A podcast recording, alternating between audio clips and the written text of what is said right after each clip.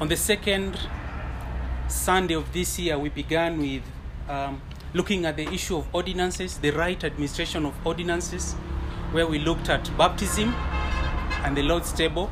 And then last week, we considered the topic of church membership. This morning, I'd like us to look at the topic of church leadership. The topic of church leadership.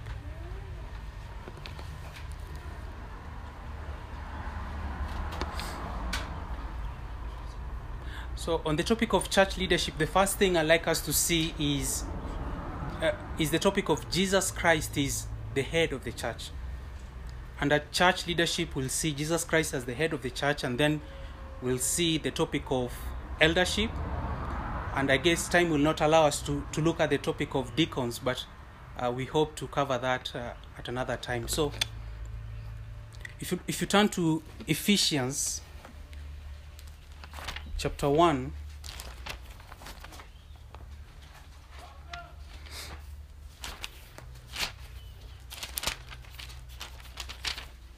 Ephesians chapter 1. Someone can read verse 22 and 23.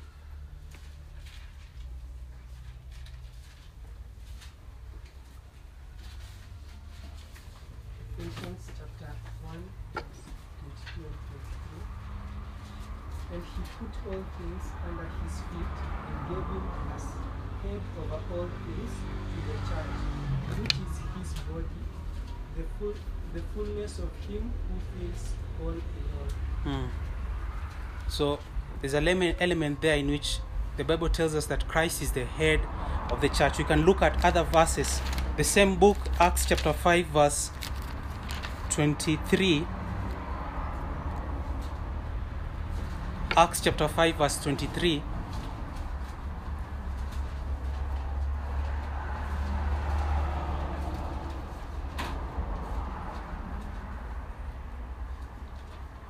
Someone can read that. Acts chapter 5, verse 23, saying, Indeed, we found the prison shut securely, and the guards standing outside before the doors. But when we opened them, we found no one inside. Sorry, Acts chapter 5, verse 23. Sorry, Ephesians. Sorry, I confused that. Sorry for that. Ephesians chapter 5, verse 23.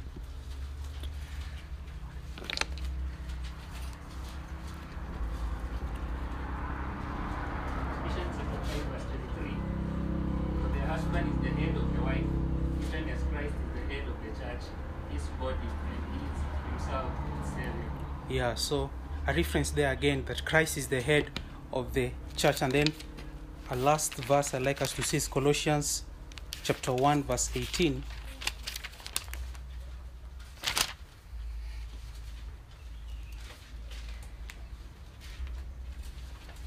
Colossians chapter 1, verse 18. Someone can read that. Colossians chapter 1 verse 18. And he is the head of the body, the church. He is the beginning, the firstborn from the dead, that in everything he might be preeminent. So, so it's very clear from scripture that Christ is the head of the church. But this has not been always the case because if you look at church history, many people have lost their lives because of this doctrine. Before the Reformation, there was a uh, reformer called John Huss, and, and he wrote a treatise on the church in which he mentions three critical components against the Roman Catholic Church. And he says the first component, he said, the church was made up of all the predestined believers of all ages. The second thing he says, the authority of the Bible was higher than the authority of the church. And then thirdly, he says, Jesus Christ himself is the head of the church. And by that very statement, he defied the Pope. He wrote, The head of the church is not a Pope who, through ignorance and love of money, is corrupt. So he denied that any man can be the head of the church, especially man who lived. And he said, All reprobate leaders are disqualified from leading the church in any way, but Jesus alone is the head of the church. And so he says to rebel against the Pope was to obey Christ as head. And, and we know that he, he was put to the stake, he was, he was martyred. And it was not only him, John Huss, but many others have lost their lives because of this very doctrine. Back then, the Roman Catholic Church, and even today, they hold to papal headship over the church. They say that the Pope is the head of the church. They say that the Pope possesses full and supreme power of jurisdiction over the whole church. They say that the Pope is the king of the church. And so we know that the Roman Catholic Church dumps anyone who does not hold that the Pope has supreme power of jurisdiction over the universal church, each and every church. And so the Pope is, to them, the Pope is the head of the church. And, and, and many reformers referred to the Pope as the, as the Antichrist. Uh, John Calvin says, Some think of us too severe when we call the Roman pontiff Antichrist. You see here that the Pope has exalted himself above Christ and above God Himself. Charles Spurgeon says, Of all the dreams that ever deluded men, and probably of all the blasphemies that have ever that that were ever uttered, there's never been one which is more absurd, which is more fruitful in all manner of mischief than the idea that the Pope of Rome can be the head of the Church of Jesus Christ. No, these popes die. Uh, these popes die, said Spurgeon. And and how could the church live if its head were dead? The true head ever lives, and the church ever lives in him. He went on and he says, Christ did not redeem his church with his blood that the Pope might come in and steal away the glory. He never came from heaven to earth and poured out his very heart that we might purchase his people, that a poor sinner, a mere man, should be set upon high to be admired by all nations, to call himself God's representative on earth. Christ has always been the head of the church. End of quote. And so we, see that the great reformers, the, the Puritans, the preachers throughout the church history have held to this truth that indeed Christ is the head of the church. And this is a very serious doctrine. And three things I'd like us to point out. Three things. The first thing is, is the meaning of headship. What do we mean when we say Christ is the head? The meaning of headship. Headship means is the governing, ruling authority who rules through what he says to his church as any ruler does. And so, what he requires, what he commands, what he asks, Christ is the head of the church. So, headship simply means the governing, ruling authority. If you look at Philippians chapter 2,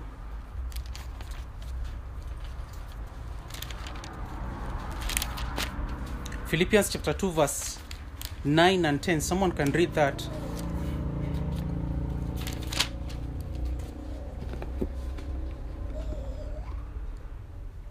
Philippians chapter 2, verse 9 and 10.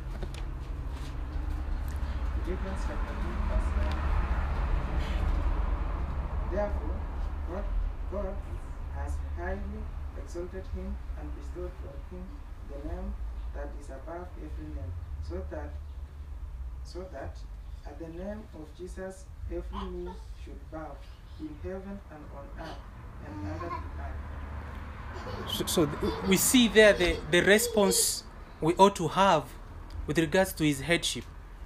With regards to his headship, every knee shall bow, every tongue confess. So that's what it means for Christ to rule his church. He is the ruling, governing authority. And then, secondly, who made Christ the head of the church? If you look at Ephesians chapter 1, who made Jesus Christ the head of the church? Ephesians chapter 1.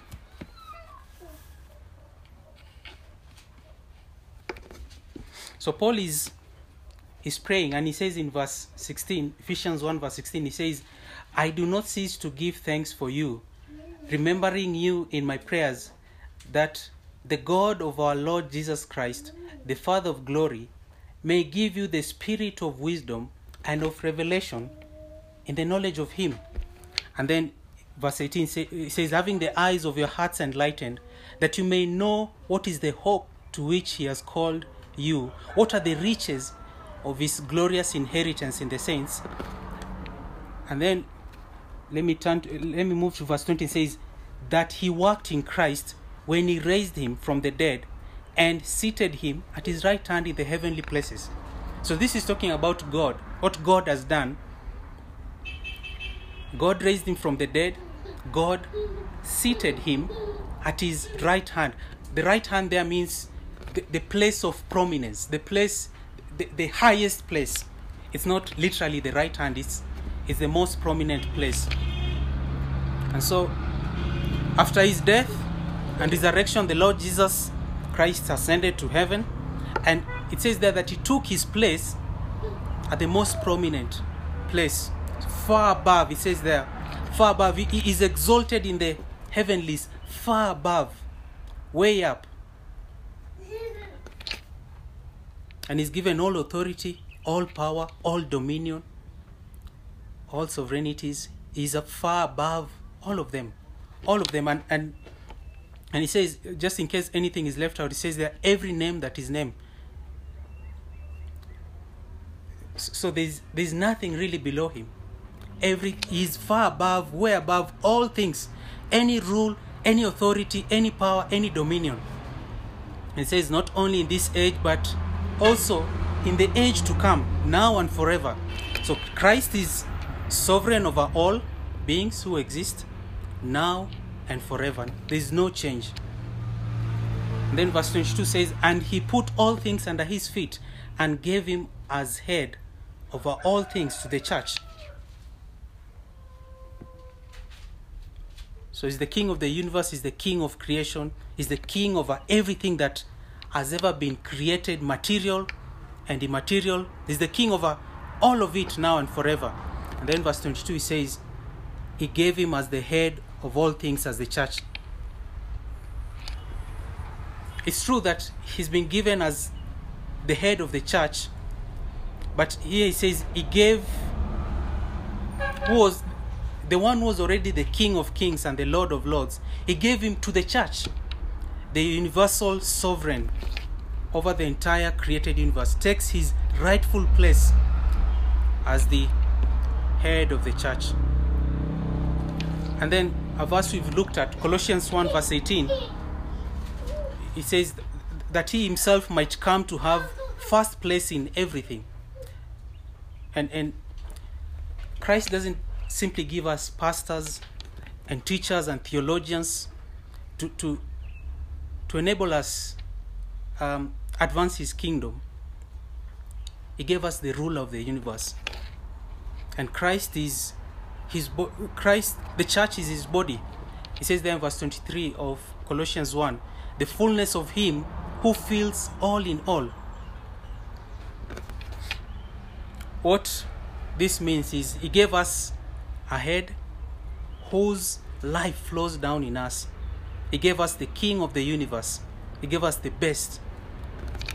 He is the good shepherd.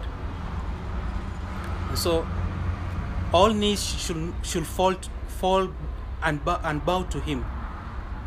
The pope should humble himself and face the true head of the church. Everyone who denies the lordship of Christ, who denies his headship, we see very clearly that he's not following the word of God. And all should humble themselves and fall your face before the true head of the church. And then thirdly, how Jesus, how Jesus Christ rules his church. How does he rule his church? Turn to Ephesians chapter 5 verse 23. We'll see how he rules the church.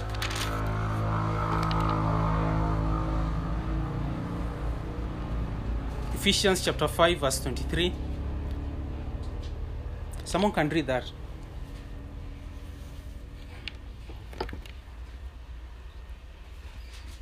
Ephesians chapter 5 verse 23.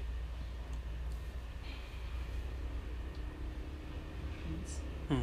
For the husband is the head of the wife, even as Christ is the head of the church, his body, and is himself its Savior. So how does he rule his church? The end there it says Christ is the savior. He rules by being the savior of the church. And so what Christ does is to sovereignly save his church and that's how he builds his church. And we know that the, he promises that the gates of hell shall never prevail. And then in verse 25 he says someone can read verse 25 of Ephesians 5.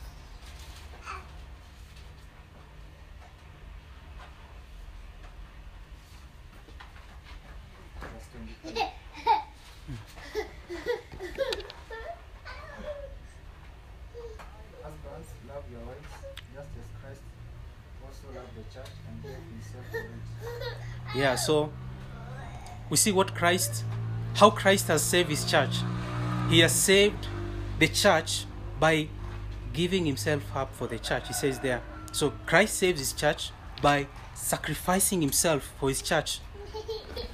And then, secondly, secondly, as far as how Christ rules the church is, so we've seen that he rules by being the savior of the church. And then, secondly, he supervises his church. Look at verse 24 of Ephesians, Ephesians chapter 5. Someone can read that. Ephesians chapter 5, verse 24. Ephesians chapter 5 verse 24. Now as the church submit to Christ also, so also wives should submit in everything to their husband. So the church submits to Christ to show that Christ, the, the church is subject to Christ. So he's the one supervising the church. So this is how he rules his church. And then thirdly, he sanctifies his church. Look at verse 26. Someone can read that. Ephesians 5:26. He sanctifies his church. Verse 26. That he might sanctify her, having cleansed her by washing with water with the word. So Christ sanctifies his church. So he saves his church sovereignly. He supervises his church sovereignly through instructing and subjecting the church to his word and his spirit. And then here we see that he sanctifies the church through the purification of the word and the cleansing of sin. And then fourthly, how does he reign in the church? He reigns by securing the church. Verse 27 of the same chapter. Someone can read verse 27.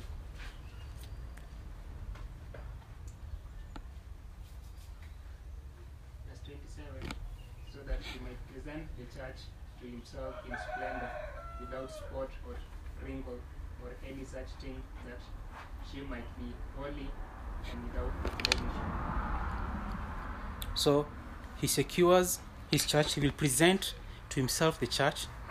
And so nobody else is going to do it. He'll do it himself. And this is someday in the future glory. So in the meantime, he supplies for his church. He nourishes and, cher- and cherishes his church. That's in verse 29. And so he moves his church along with all they need to grow and flourish. So we've seen there how Christ rules his church. He rules by sovereignly saving his church, supervising his church through the wo- work of the word, sovereignly sanctifying his church by cleansing from sin, and then securing them to future glory. That is verse 27. And then verse 29, we see there that he nourishes and he cherishes uh, his church. So Christ indeed is the head of the church infinitely and eternally. And so this calls us to submit to his lordship because he loves his people. And so when we submit to the lordship of Christ, we're submitting also to the loving leadership in this church, in his church. And so we acknowledge that Christ is the head of the church and we are s- submitting gladly to his saving, supervising, sanctifying, securing power and will. And so even today we see the this doctrine of the headship of church of the church is is attacked yet it is very clear from the bible if christ is the head of the church then we ought to hear his voice through his word through the faithful accurate preaching of his word. If christ is the head of the church then we obey his commands. We follow his commandments. And so the church this doctrine is, is very central to the christian faith. And we ought to defend the honor the authority of christ as the lord of his church and so whenever church ministry is not done biblically when the word of god is not rightly handled when instructions go ungodly instructions are dispensed then the headship of christ is overthrown this is because the voice of Christ in the church is, is silenced. The church is stripped of the mind of Christ. So there is indifference, there is ignorance of the word of God. So when the preacher is no longer the voice of the Lord to his church, the preacher is not able to rebuke error and sin. There's, there's no clarity in the pulpit. The worship is compromised, and people are robbed from seeing the glory of God through the person and work of Jesus Christ. And so, th- this is one of the doctrines as a church we we are there to we are there to follow and not to compromise. And then secondly, if Christ is the head of the church, he's given to the church leaders and one of the leaders in the church are the elders, the elders or the pastors or the overseers or the bishops. So turn, turn with me to 1 Timothy chapter 3.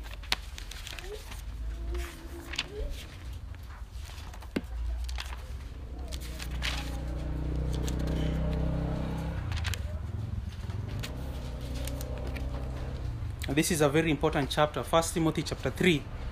It's a chapter that, yes, before we before we move there, I had a comment on um, the the headship of Christ in His church, and uh, what we what we find today is people establish ministries and people plant churches. Yes, and when they do this then they crown themselves the head head of the church. And so you will find uh, you know all these things that are common to us today where Yes. you know like the signpost that we have out there has the pastor and his wife. And then it has if, if, if it's not his ministry directly it has the bishop of the highest church Yes. for example Mm. and and such things make it seem as if those people are the heads of their churches Mm. so much so that even if they even if they sin or they do something that is inappropriate Mm. they can't be there's nothing that can be done to them because they've supposedly placed on themselves the crown of the head of the church Mm. and therefore it belongs to them they do however they please with it yes, and, and, and therefore you will hear men like Nganga uh, say that uh, uh, he is the one that has the the greatest business Mm. and the, the others are just small businesses under his yes, and and that's really an implication of not not quite understanding and not quite submitting Mm. to the headship of Christ in his church. yes. Yeah, they will not claim that they are the head of the church, like like the Pope will claim, but the way they conduct themselves, they run their ministries, it shows really that they have not submitted to the word of Christ, to, to Christ's commandments, as, as, as Brother Kahura is saying. The, the minis- their ministries are for themselves, it's for their selfish gain. So, thanks for that. First Timothy chapter one, uh, chapter First Timothy chapter three. This is indeed a very important chapter, and it lays out the qualifications for church leadership. So we have Christ as the head of the church, and He's appointed leaders under Him, and those people are to serve in the church, in leading the church, in ministering in the church, and those people ought to be qualified as as we see in 1 Timothy chapter 3. So the qualifications there are very explicit. It's it's so important that a church understands the qualifications of its leaders.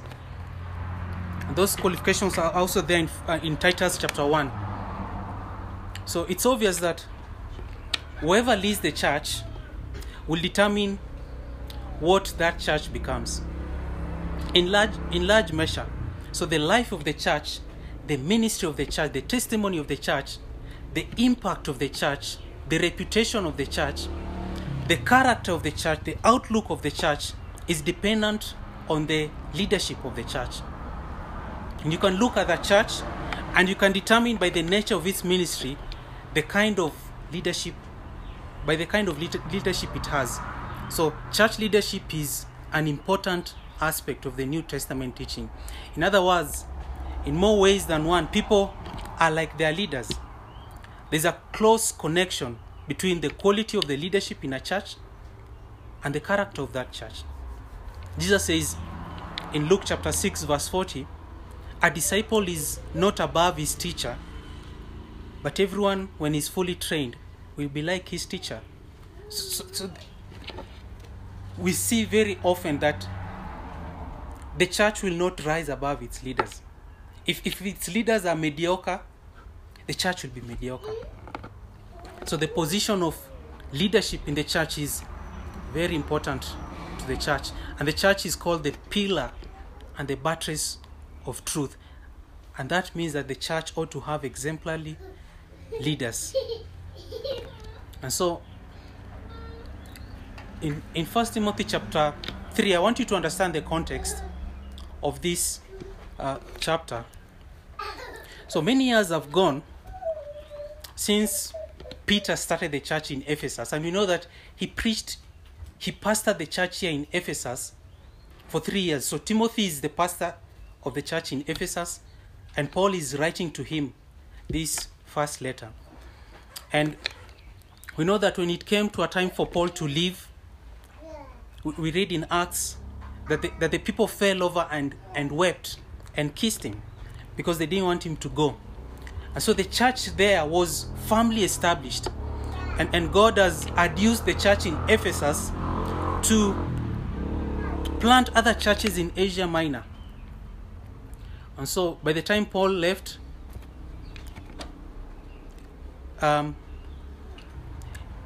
he returns after his imprisonment to, to Ephesus. So he was imprisoned in Rome and then he passes by Ephesus on his way to Macedonia and he notices that the church is on a downfall. And the real problem was that the church was led by false teachers. If you look at Acts chapter 20, there's a sense Paul foresees what will happen to the church. Acts chapter 20, verse 28.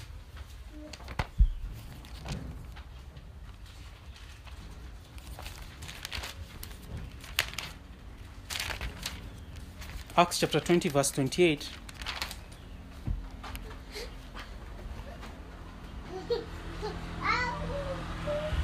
So, Acts chapter 20, verse 28, he says, Pay careful attention to yourselves. So, he's speaking to the Ephesian elders and he's saying, Pay careful attention to yourselves and to all the flock in which the Holy Spirit has made you overseers to care for the church of God, which he obtained by his own blood. And then, verse 29, he says, I know that after my departure, fierce wolves will come in among you, not sparing the flock, and from among yourselves will rise men speaking twisted things to draw away the disciples after them. So, Paul knew the enemy, the devil will plot an attack against the church of Jesus Christ. And when he gets out of prison, we see that he goes to Ephesus to, to meet Timothy. And here he learns that the church has been invaded by false teachers who teach lies and heresies. And, and he leaves Timothy and he sets for Macedonia. And it isn't long before he pens this letter to Timothy, instructing him to set things right in the church. And the major issue that Paul addresses is about the qualifications of church leaders. And so this passage is, is very critical for us in understanding this vital issue. Often, many churches are very lenient on these qualifications, and, and this has resulted in, in a very low level of spiritual leadership.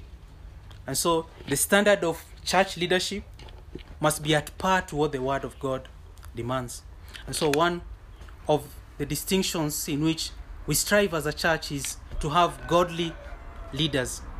Maybe there are things we are striving towards, but we thank God that this is one thing that we don't compromise. And so the impact of this church, Trinity Reformed Baptist Church, is a direct reflection of the godly characters of our leaders. The life of the church, the fellowship of the church will be blessed by God because of the leadership that God has given to us. And that, of course, is by His grace and not credit to anyone. So, leadership is an important element in the life of a church. So, First Timothy chapter 3, verse, I'll read the first two verses first. The, the saying is trustworthy. If anyone aspires to the office of overseer, he desires a noble task. Therefore, an overseer must be above reproach, the husband of one wife, sober minded, self controlled, respectable, hospitable, able to teach. So, most likely, this was not the case of the church in Ephesus. The implication here was this is what they ought to be, and they were not. If you look at chapter 1 of the same book, 1 Timothy chapter 1, verse 3 and 3 to 7.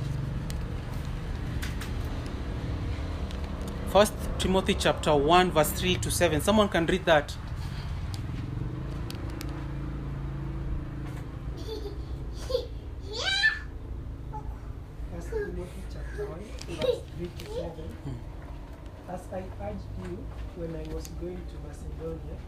Remain at Ephesus so that you may charge certain persons not to teach anyone nor to devote themselves to myths and endless genealogies, which promote speculations rather than stewardship from God that is by faith. Aim of, the aim of our church is love that issues from a pure heart and a good conscience um, and a sincere faith. Certain persons, by swerving from this, have wandered, have wandered away into vain discussion, desiring to be teachers of the law without understanding either what they are saying or the things about which they make confident assertions.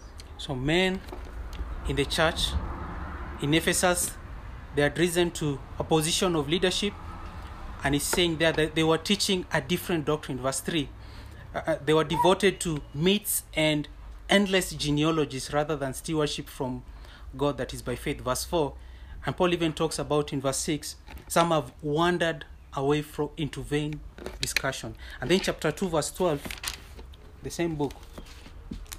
Someone can read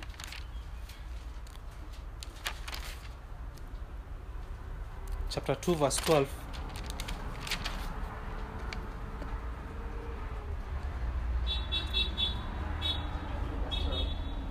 But I do not allow a woman to teach or exercise authority over a man, but to Yeah, so th- the assumption there is that there are women there in the church who had risen to a position of authority. They were exercising the authority over men. And Paul gives us the reason there in verse 13 why women cannot exercise authority over man. He says, For Adam was formed first, then Eve. Because Adam was formed first, then Eve. So it's a creation order. It's not us placing um, this command over our congregation. It's simply the word of God. And, and, and God says it's the creation of order. It's the way He Himself decided it to be. And He says Adam was formed first, then Eve.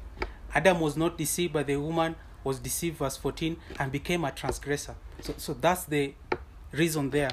And then uh, chapter 4, verse 1 to 3. Chapter 4, verse 1 to 3. Someone can read that.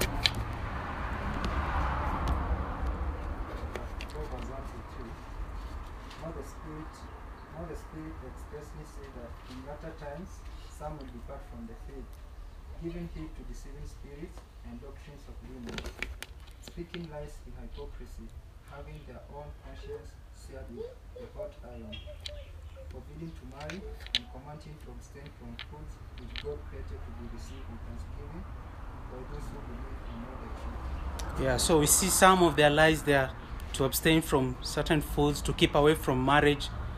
And in verse 7 of chapter 4, he says, Have nothing to do with irreverent, silly meats, rather train yourself to godliness. So in other words, the leaders of the church in Ephesus, they were conforming to heretical standards, to false teachings, and, and they needed a public rebuke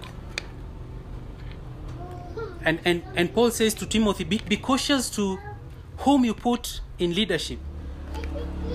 If, if anyone teaches a different doctrine and does not agree with sound words of our Lord Jesus Christ and the teaching that accords with faith, he's puffed up with, the conceit, with conceit and understands nothing. That is 1 Timothy chapter 6. So some were serving for self gain, for personal gain, they were in need for money. So th- th- these were sinful elders and pastors, and they needed to be rebuked publicly. And so we see the, the problem that was in the church, it flowed from bad leader- leadership and godly leadership. And, and that's always the way it is. The most important single element in the church is it is le- leadership without question. So, so the perception really we, we get as we've read those verses is that there were people in the church who are teaching false doctrine, false religious systems, and they were living wickedly. And so Paul is instructing Timothy on the need for godly leadership. And so again, this is a stern rebuke of false leadership. You come to the epistles of Paul, of Peter, of John, and, and in some way, they deal with the matter of false leadership. All of them in one way or another. So it's, it's a grave matter in the kingdom of God to deal with spiritual leadership. And so no person should aspire to that position without very serious consideration of what is involved. And so as we look at 1 Timothy chapter 3, I want you to see the I want you to come to grips with the seriousness of this matter.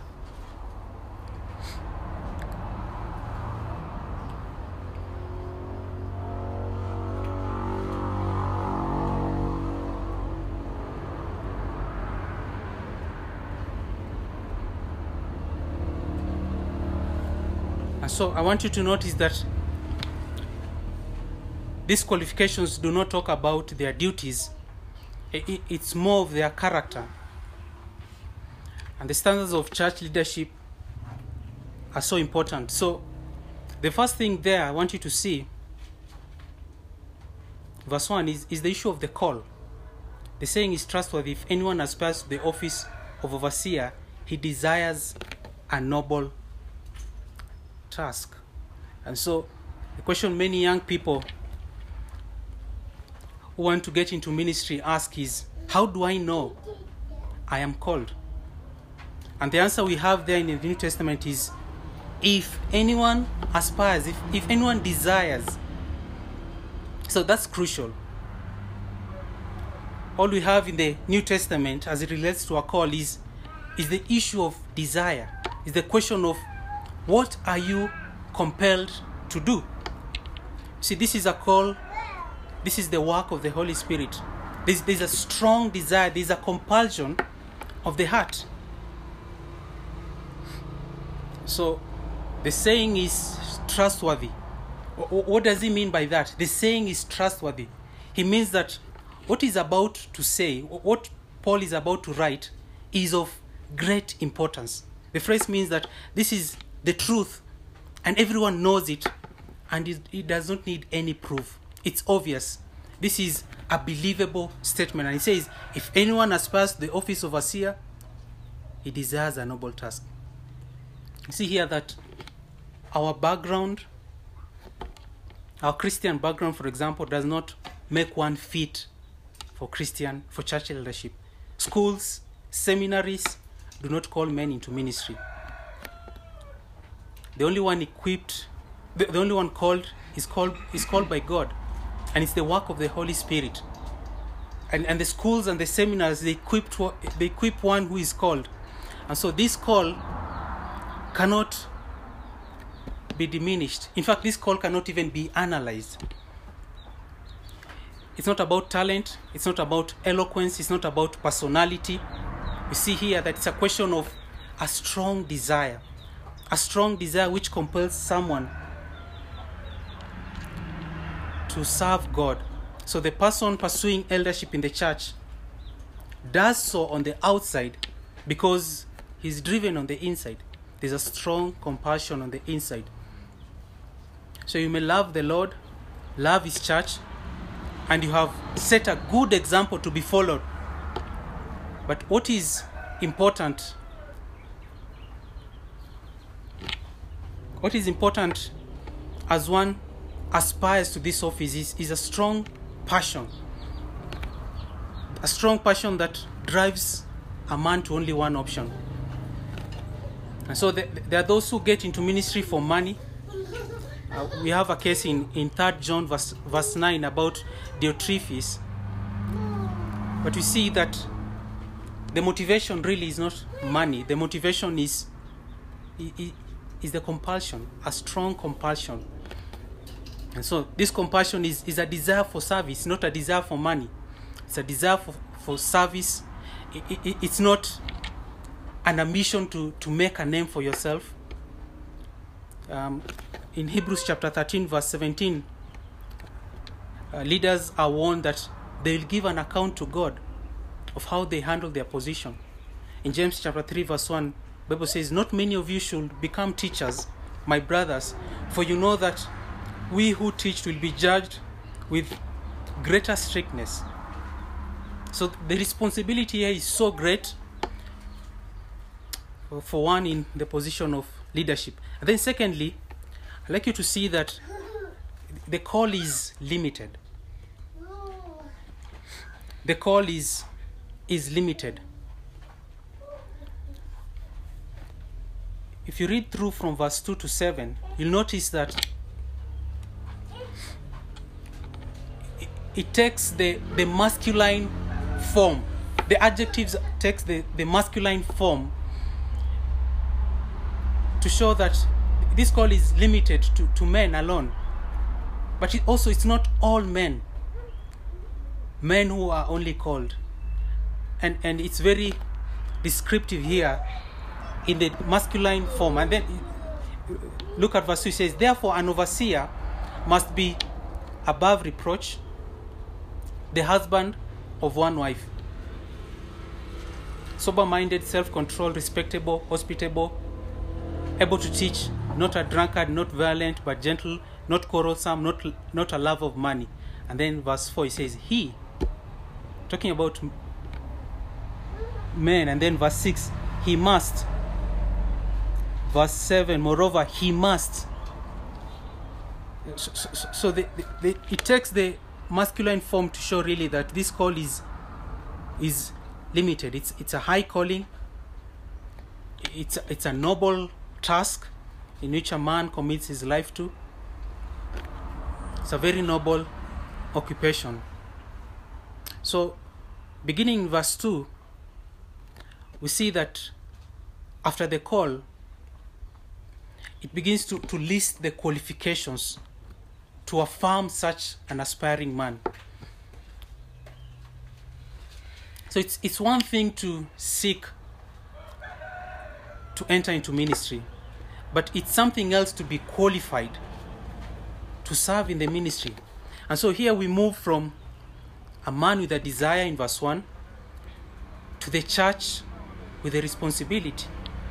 And so, as much as the man has the desire to do this, it's the work of the church to qualify that man and to affirm his qualifications. So, this is the church's responsibility. So, they are uniquely set aside by the church uh, for the work of ministry. And, and to set aside really means to, to appoint, means to, to ordain. And in the, in the earlier days, in the early days of the church, men were set apart by the laying on of hands. And so, when you wanted someone to be set aside for ministry, the pastors, the apostles, the disciples, they'll put their hands on this individual to affirm really their union with them, their identification with them. And so there's a sense in which they're transmitting ministry blessing to them. If you look at 1 Timothy chapter 4 verse 14, 1 Timothy chapter 4 verse 14,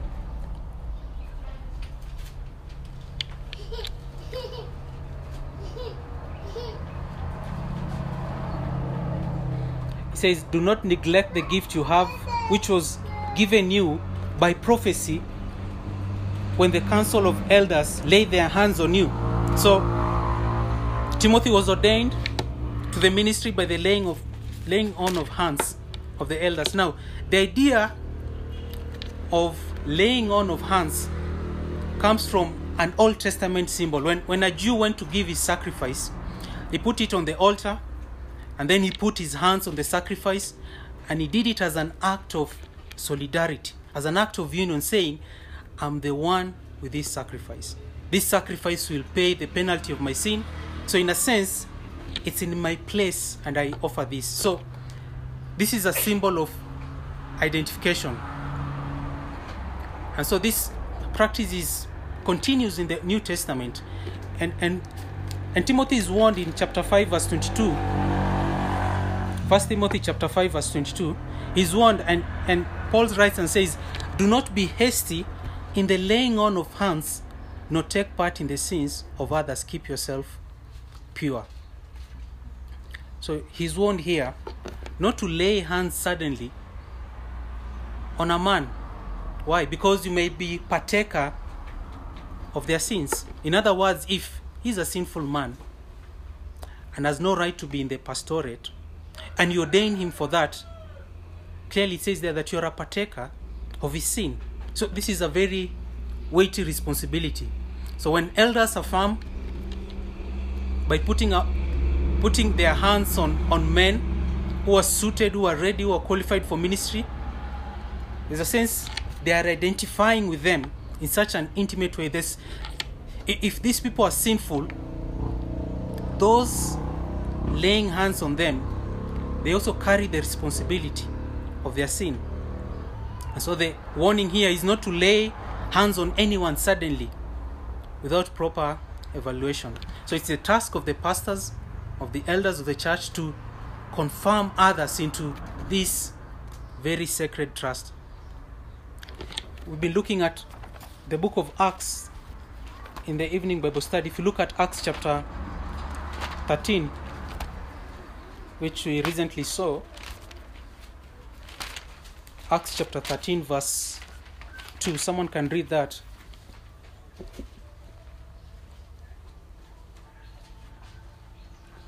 Acts chapter. Acts chapter. Sorry. Please go on. But they were worshipping the Lord and fasting. The Holy Spirit said, Set apart for me Barnabas and Saul for the work to which I have called them. So when men were set apart for ministry, we see here what practice was there. Church committed themselves to fasting and prayer. It says there, verse 3. Then after fasting and prayer, they laid their hands on them and sent them off. And then look at cha- uh, chapter 14, verse 23 also. The same book. Acts chapter 14, verse 23. Someone can read that.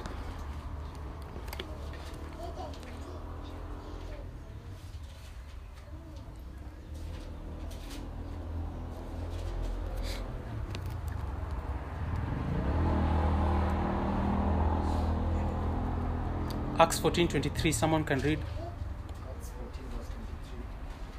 So when they had appointed elders of the church and prayed with fasting, they commended them to the Lord in whom we had believed. Yeah, so we see there the practice again, the church being committed to prayer and fasting before appointing leaders. So this is indeed a great responsibility. It's a great responsibility. Acts chapter 20, verse 28, we saw that verse. It says that the Holy Spirit has has made you overseers. So it's the work of God. Yes, the church is laying hands of you on you. The church is praying and fasting very clear that here that it's the work of the Holy Spirit to put that desire in the heart of men to pursue ministry. And so the call is demanding. It, it demands energy, effort, zeal, commitment. You can't lie low in ministry. Uh, this is a, a lifetime task. It- It's not a, a one time deed, it's a lifetime task. Um, Paul in 2 Timothy chapter 4, verse 5. 2 Timothy chapter 4 verse 5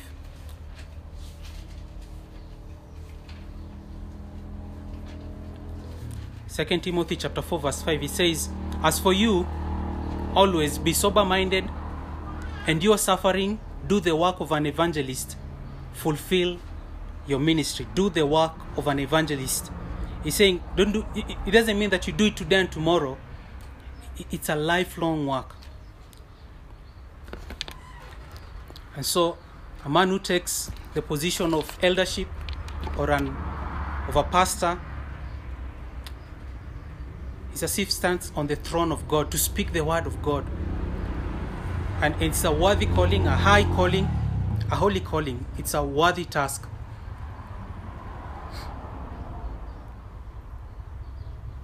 So, if, if you look again to chapter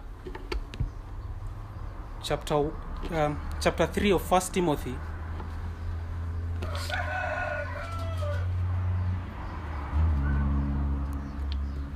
It says therefore an overseer must be above reproach.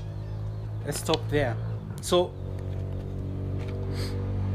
therefore there means because of verse 1 because of verse 1 because of this sacred trust. This high calling this person must be it says they are above reproach. I know some of the uh, bible have the phrase blameless. They must be blameless they must be beyond reproach. So it's necessary for this person to be blameless. So this is this is a basic overall requirement. And by the way it's it's talking about the present blamelessness. It's not talking about your past life uh, about how you lived in sin. It doesn't mean that in in the past there wasn't something wrong with you. It means that in the present this man is is blameless. No one obviously has been blameless in all his life. It's it's not a question of what you did in the past. It's a question of your present life present blamelessness. So we all know that a christian can never be perfect. He can never be blameless. So so the point here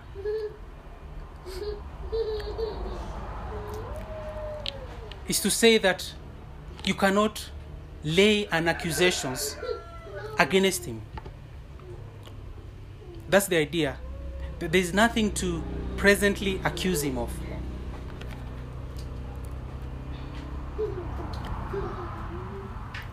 So this person obviously is not perfect.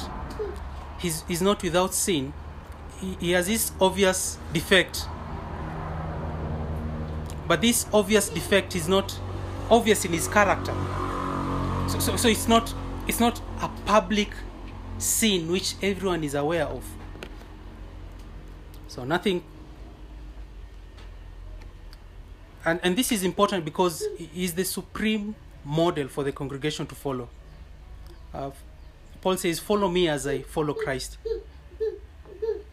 If you follow him he's ideally saying he's, he's, he's not going to have any obvious defect in his life. So, so this this is a very important um, requirement because it's an overarching requirement in which we will see that that he ought to be beyond reproach in his family life.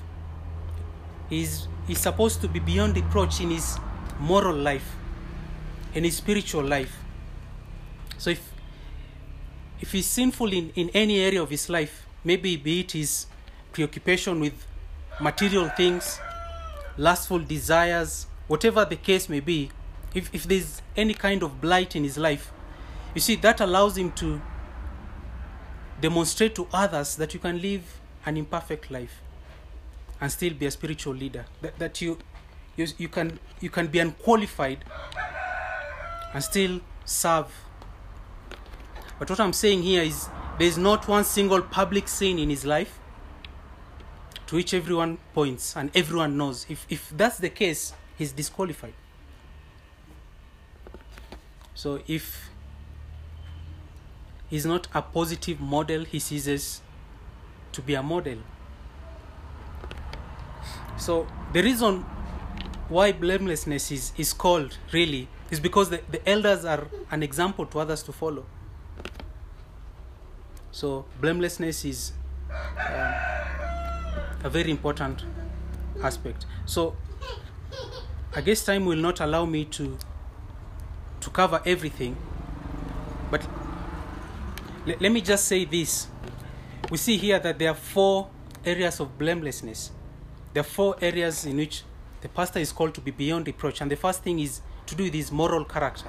He says there verse verse 2 he says um, sober minded self controlled respectable not a drunkard not violent but gentle not quarrelsome not a love of money not arrogant or quick tempered and so, so we see the moral character that is should be above blamelessness secondly the second aspect of blamelessness is his domestic life. Domestic life. He says there the husband of one wife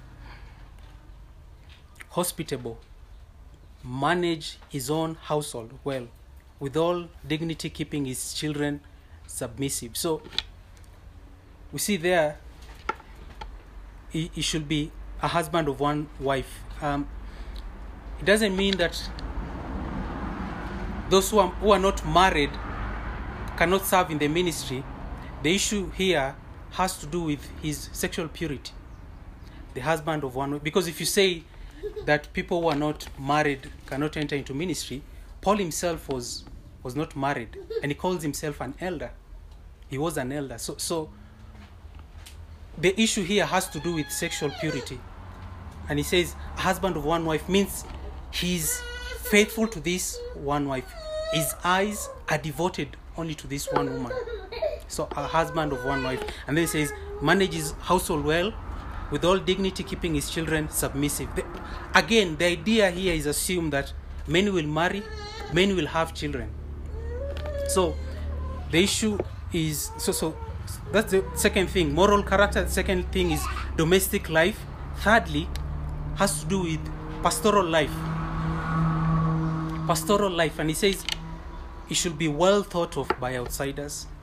He should be able to teach must hold firm to the trustworthy word as taught so that he may be able to give instruction in sound doctrine and also to rebuke those who contradict it so thirdly has to do with his pastoral life the blamelessness in his pastoral life. And then, fourthly, has to do with spiritual life. Spiritual life. If you look at chapter 3, verse 6, he says, He must not be a recent convert, or he may become puffed up with conceit and fall into condemnation of the devil. So, so he must not be a young believer because he must he may be lured into sin. Um, because of time, we'll not be able to cover um, each of those uh, moral qualifications. But let me speak of one important thing there about the pastoral life. It, it says in verse 2 that at the end there that he must be able to teach. So, so this is a qualification that also relates to his function. This is not only about his character, but, but also about his, his function. It means he's skilled in teaching. And so this, this is a qualification that sets them apart from deacons because deacons are not required to be able to teach. So this is skill in teaching that goes along with the unique moral, spiritual qualifications of the man. So the man is highly qualified, with addition to with the addition of skill and teaching, is able to teach. And so he's able to teach effectively if he lives up to what he teaches. So, so it's a there's an aspect in which it's it's a moral qualification because really you cannot teach something that you're not living or you're not striving to live. So he's, he's, he's a skilled teacher. Yeah, if you look at 1 Timothy chapter 5 verse 17,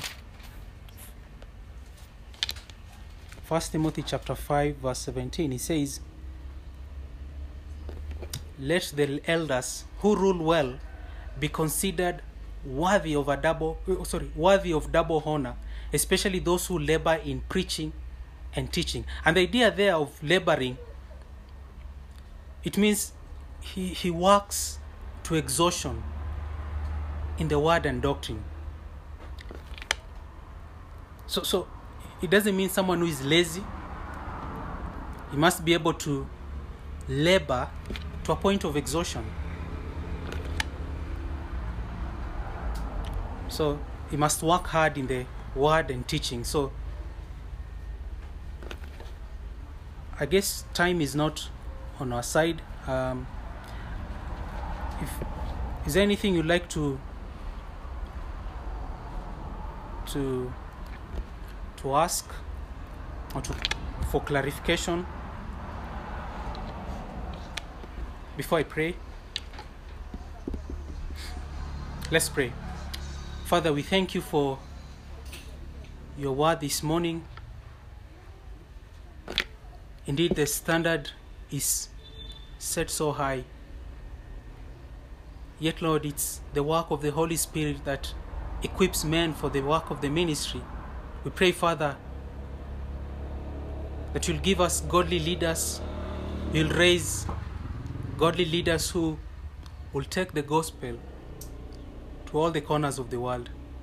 Do forgive us for our sins and cleanse us from every unrighteousness.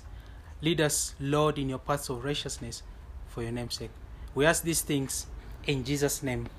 Amen.